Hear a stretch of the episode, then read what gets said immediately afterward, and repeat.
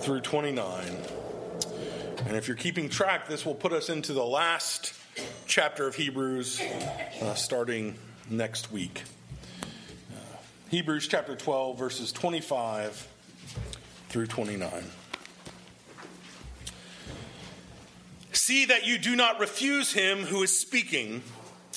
For if they did not escape when they refused him who warned them on earth, much less will we escape if we reject him who warns from heaven. At that time, his voice shook the earth, but now he has promised, Yet once more, I will shake not only the earth, but also the heavens. This phrase, yet once more, indicates the removal of things that are shaken. That is, things that have been made, in order that the things that cannot be shaken may remain. Therefore, let us be grateful for receiving a kingdom that cannot be shaken, and thus let us offer to God acceptable worship with reverence and awe, for our God is a consuming fire. I'm fascinated. I love these shows. You may have seen them. Uh, my daughters don't like them as much. Um, that have to do with showing you different parts of the planet, like Blue Planet or um, Planet Earth. We've been watching, Luann and I like to watch on Saturday evenings. They've had this thing called Dynasties where they film these, a certain group or a pack for two years and they kind of show you how it develops over the years. And one of the things that is consistent in all that seems animal life on earth is that the most driving thing, I think this is true for us as well, is this seeking out food and water. It's a constant daily struggle to find food and water.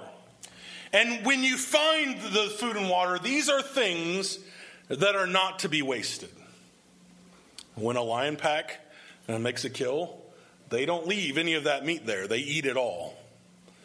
There's one episode of the Blue Planet where a whale had died, it just died of natural causes, fell to the bottom of the ocean, this huge whale. And it, it showed it, filmed it as all these different creatures that lived at the bottom of the ocean fed on that whale for months until literally nothing was left but the bones. They used the whole of it because it was important to them. Uh, we see a similar thing in other aspects of the world. When uh, you take wheat and your, your desire is to get the good part of the wheat, you know what they would do? They would beat it, they would shake it. And what would happen to the good part of the wheat? It'd fall while everything that was bad would go away. Or we see a similar thing in the refining of, of gold. You bring that gold to a certain temperature, and I'm not going to pretend to be a chemist, so I'm not going to exactly tell you how that works. I tried to look at this morning and go, yeah, I'm just going to get my, I'm going to mess that up. Uh, but what they do is they heat the metal to a good temperature and then they're able to take off the impurities, right? And all that is left is what is good and what is pure. God is doing the same thing with everything we see around us. He is bringing His creation into conformity to His will. And this is leading to an ultimate shaking. All that is good, or that is not good, I should say, will be destroyed. Only what is eternal will last. And to understand our text this morning, we have to remember where we've come from because it, it comes off as a little bit confusing out of context. Because it says here, uh, see that you do not refuse him who is speaking. For if they did not escape when they refused him who warned them on earth, much less will we escape if we reject him who warns from heaven. And you're like, well, who is the, the they and who did it reject and when did they reject? And you, if you're not careful, you don't understand what's going on here. This is the problem with doing snippets of text, right? And we have to remember what we talked about last week. Last week we saw two mountains, right? Mount, Mount Zion, or Mount Sinai and Mount Zion. And he, the writer reminded us what happened at Sinai uh, when the people came to the mountain and God gave them the law and it shook and there was thunder and there was fire. And it says, if they, that is the Israelites, did not escape that shaking, how much less will you escape the shaking? That will come at Zion. It's reminding us of our biblical history here. We must reflect on the a life of, or on our life, and eternity, that we cannot escape the judgment that is to come. For God is coming, He's going to shake the, all the impurities away. So we're going to see three things this morning. First, we're going to see the warning to not refuse. Second, we're going to see the removal of things shaken. And third, the eternality of things unshaken. The warning not to refuse, the removal of things shaken, and the eternality of things unshaken. Uh, we begin here in our text, but he says right out See that you do not refuse him who is speaking. And the one who is speaking here, he's not talking about himself. This is not the writer of Hebrews saying, Don't refuse me who is speaking. Uh, he's talking about the one who spoke both at Sinai and at Zion. And this is the great concern that we've seen throughout the whole letter of Hebrew, right? You who have come to Christianity, who have heard the good news of the gospel of Jesus Christ, but are now about to experience a shaking. Do not refuse him in favor of the world. He makes for us an argument from the lesser to the greater. And the lesser here is Sinai, and the greater is Zion. He says, Hey, you remember Israel at Sinai? They didn't escape the judgment of God. And what was the judgment that they had on them? Remember when Moses goes up into the mountain and he's getting the law, and then there's this scene at the bottom of the mountain. You have Aaron and all the others, and they're like saying, Hey, let's make a bunch of gold. Let's take a bunch of gold and let's make this bull. Let's call this bull Yahweh and let's worship it. After they've already been told what? Don't do that. And what was their punishment? None of you are going to enter the promised land. None of you. They could not escape the punishment of God. And it says, if they couldn't escape it from Sinai, how much more will you not escape it from Zion.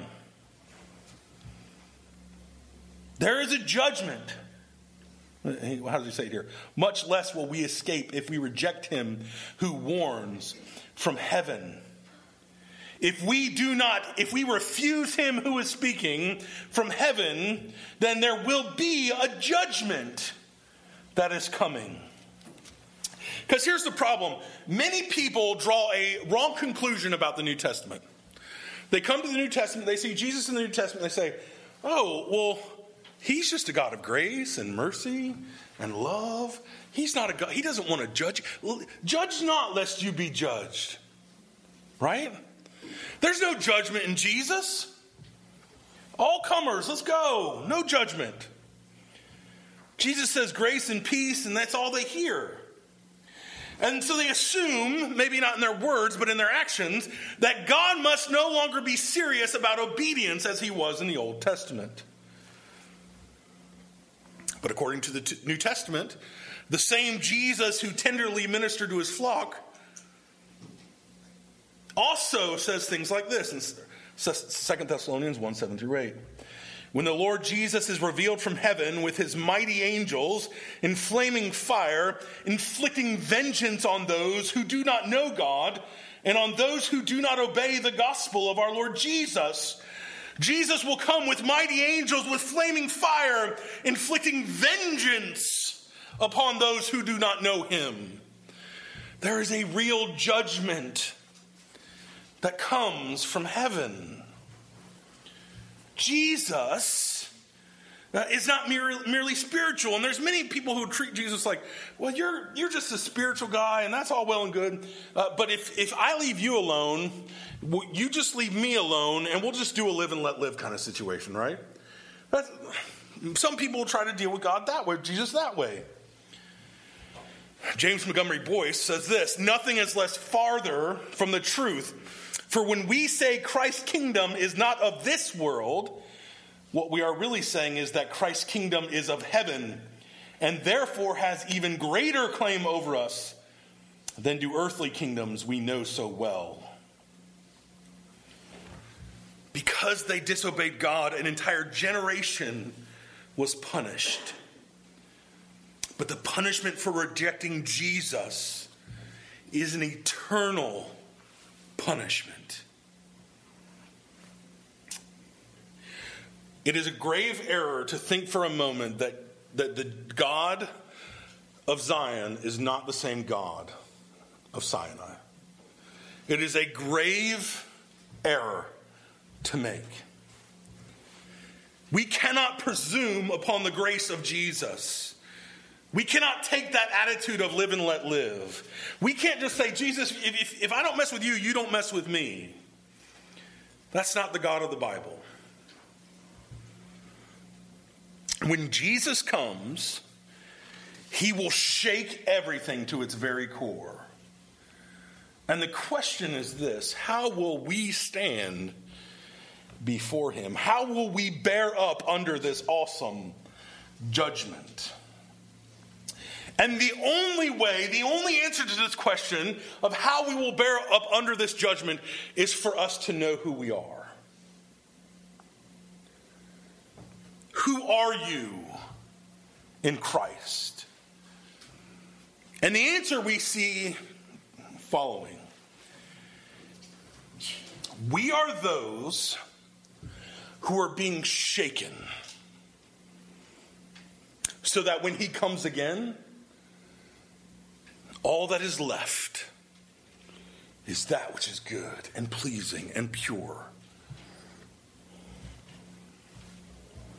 This is our second point the removal of things shaken. God will shake, he says here, the heavens and the earth. This shaking that we saw at Sinai was nothing to the shaking that is to come. There is a time coming when the whole of the created realm will be shaken by God. He will leave only that which is eternal. We see it through the New Testament. 2 Peter 3:10. But the day of the Lord will come like a thief, and then the heavens will pass away with a roar. The heavenly bodies will be burned up and dissolved, and the earth and the works that are done in them will be exposed. 1 Corinthians 7:31. And those who deal with this world as though they had no dealings with it, for this present form of this world is passing away. This world is passing away, it is going away. Through our lives, we are taught something. We are taught that what matters is the things of this world. We need to get things, we need to obtain things. Wrongly, many have said that he who dies with the most toys wins. Uh, sadly, the, he who dies with the most toys dies. It doesn't matter what, how, many, how much money we have. It doesn't matter what our home is like. It doesn't matter if we receive the accolades and awards this world would give us, all the prestige. And if we look at the Hebrews, they stood to lose everything, didn't they? Rome, the most powerful um, empire in the world at the time. They were they might lose their property, they might lose their life. And they looked at it and said, Why would we give up property and life? All we have to do is capitulate to the world. And the writer says to them, There's a day coming where everything of this world will pass away. And if your hope and your security is in those things, then you're going to be brought to utter ruin with those things. And it's unfathomable at this time to think about Rome ever falling, right? Rome was it in the day. You look at it and you go, there's no way Rome would ever fall. Rome will always be here, it, it, and it would pit its whole strength against the gospel of, of Christ. And of course, who would win in that, in that contest? If you're in the middle of all this with Rome being absolute, well, if the gospel of Christ is pitted against Rome, surely Rome will win. And you look back and you go, oh, no. Where's Rome? Where's the Roman Empire? It's not there. What could but what could have been more stable in their minds? The gospel has endured to this day while the Roman Empire is but a memory. The gospel endures because it's built on truth. So Jesus can say in Matthew 24, Heaven and earth will pass away, but my words will not pass away. His word will not pass away, so our priorities must change. We have to place Christ above all else. We have to cease moving that which is lesser to being in front of that which is greater. It doesn't mean we are not involved in the world or even worldly endeavored, endeavors, but it means we must be wise and seeking to honor God in all that we do. And we should long for the kingdom of God to come. What will be said of us? Or should I say it this way? Are you ready to be shaken? This is part of the Christian life. When we gain Christ, when we become sons and daughters, we give up this world. We give it up. So we so we can be rightly called strangers in this world, aliens. But the reality is, if you are justified, if you have been made right, then you will be sanctified. You will be made into the image of Jesus. That means all else must be removed. The entrappings of this world, the love of its things, the sins that we cling so, to so tightly. God is going to bring things in our lives to shake and purify us. This might come in the form of persecution. This might come in the form of personal suffering. This might come in the form of health, loss of health, or loss of property. But He is seeking to take our focus off this world and put it on Him, the eternal are we ready to be shaken? Are we ready to lose the things of this world, to gain the things of Christ, the unshakable? This is how our passage ends today with an exhortation. Therefore, therefore, because he is coming to shake, because th- these things will be removed. Therefore, let us be grateful for receiving a kingdom that cannot be shaken. Rome was shaken, it fell, didn't it? America will be shaken, it will fall. America is not eternal.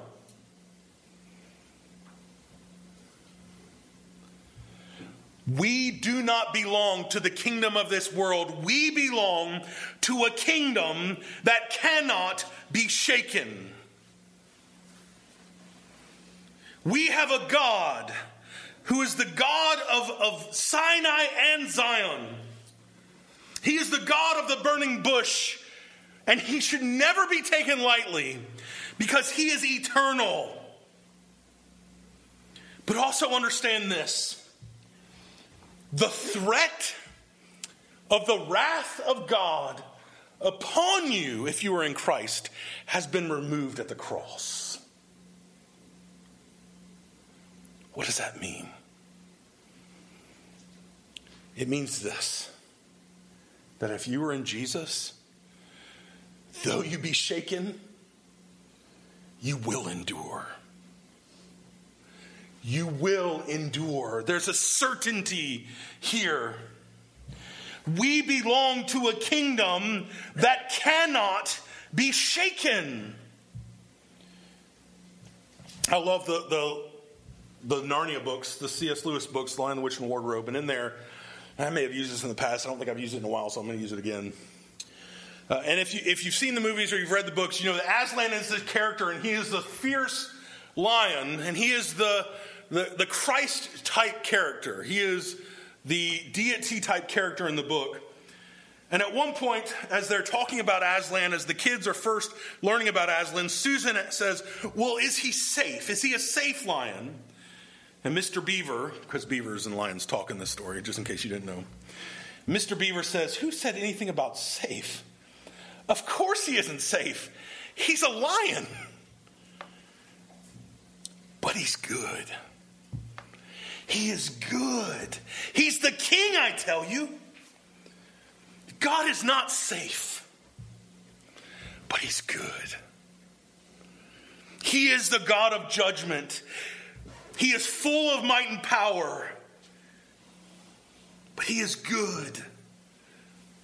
We have to deal, we have to encounter, we have to see this kind of God if we're going to be saved.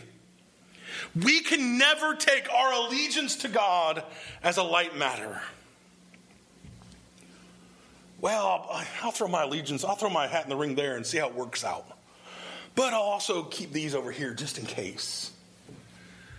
We cannot keep our allegiance to God as a light matter. You have come to the one who is unshakable. He is jealous of your affections. He is a consuming fire who purifies all that he comes into contact with. And so, as a creature, you should rightly tremble with fear. But He is good.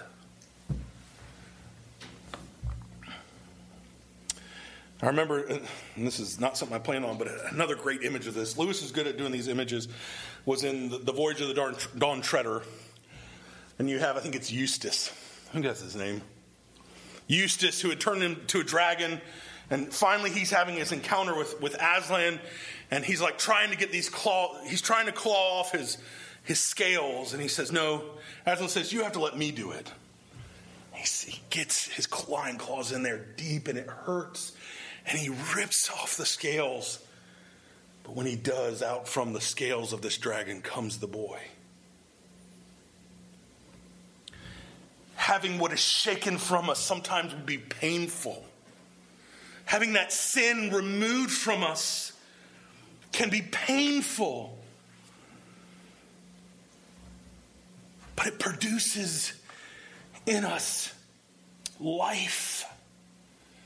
Are we a people who are investing in eternity? God did not intend for it to be easy, He intended for it to be costly. We have to give up this world to gain the kingdom of God. One commentator said it this way To invest in God, you have to divest in this world.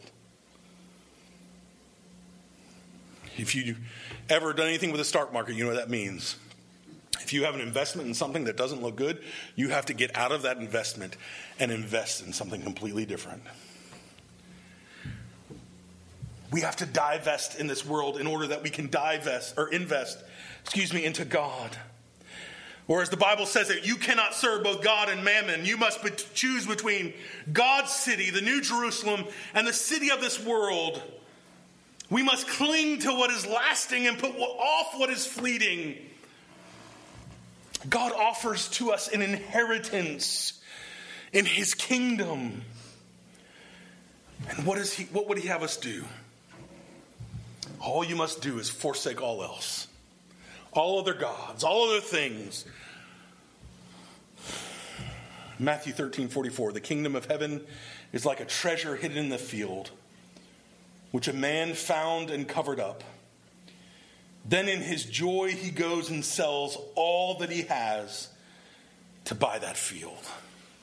What is that parable teaching? What God is, is so valuable and precious that it's worth getting rid of everything else to gain it. To getting rid of everything else. Oh, may all our hopes in, in Christ Jesus rest in this that we are giving up the world and we are gaining something far greater, that we gain Christ in his kingdom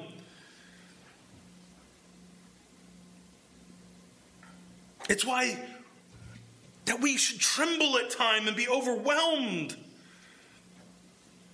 Not because it's a delusion, but because it's true. And so you can look at like books like if you've never read uh, books like Fair Sunshine or Foxe's Book of Christian Martyrs, go read them. Because you would be tempted to look at, at people who are standing or tied to the, the post ready to be burned, singing hymns to God with gladness in their heart, and you might go, What's wrong with them? How can they, with such joy, willingly give up their lives? And it's not because they're delusional. It's because they understand something about their God. They understand about what they're gaining. They understand that their hope and security is not in this flesh, it's in Him. And we must seek to do the same. We have to stop trusting in the imperishable. We have to stop re- relying on that which is created. And we have to turn to the Creator, the Sustainer, and the Giver of all that is eternal, all that is lasting. This is what He has given you in Jesus Christ. He has given you the imperishable. Why would you give up that which is imperishable, that which is shakable, or that which is unshakable? Why would you give that up for that which was going away? Because it's all going away. Money, houses, iPhones, computers, cars, boats, whatever it is. Power, prestige, it's all going away. Even the good gifts, there are times where God blesses with those things, but guess what? They're still temporary.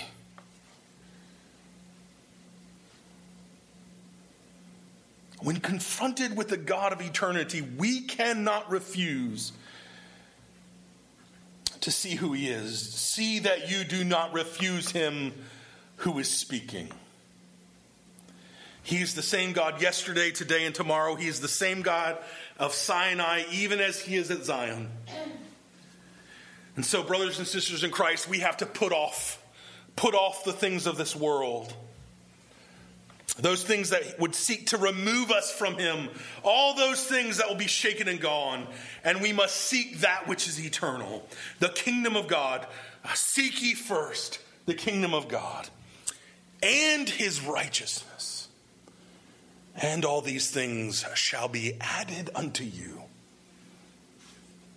Hallelujah. Hallelujah. We must seek Him, seek to honor and praise our Father who is in heaven. For even as Jesus said, I am preparing a place for you. You won't see me again till I come in the same manner as I've left. But when I do, Oh, buddy, it's going to shake the world to its core. You ready for Jesus to come back? I am. Let us be shaken. Let us be shaken. And would that what be left be only that which is of him? Let's pray. Oh, Father in heaven, Lord, we, we at times cling so tightly to the things of this world. We like to have plans C, D, E, and F all in place just in case. Oh Lord, but would you help us to divest of this world so that we may invest in you. Lord, I've often heard it said, be careful what you pray for. Oh, but Lord, this is something we need. So if we are clinging to anything of this world, Lord, remove it. And we ask and pray that that would be as gentle as possible, but we also ask and pray that you would do it in any way that is necessary so that we might cling to you Oh, we ask and pray this in Jesus' holy name. Amen.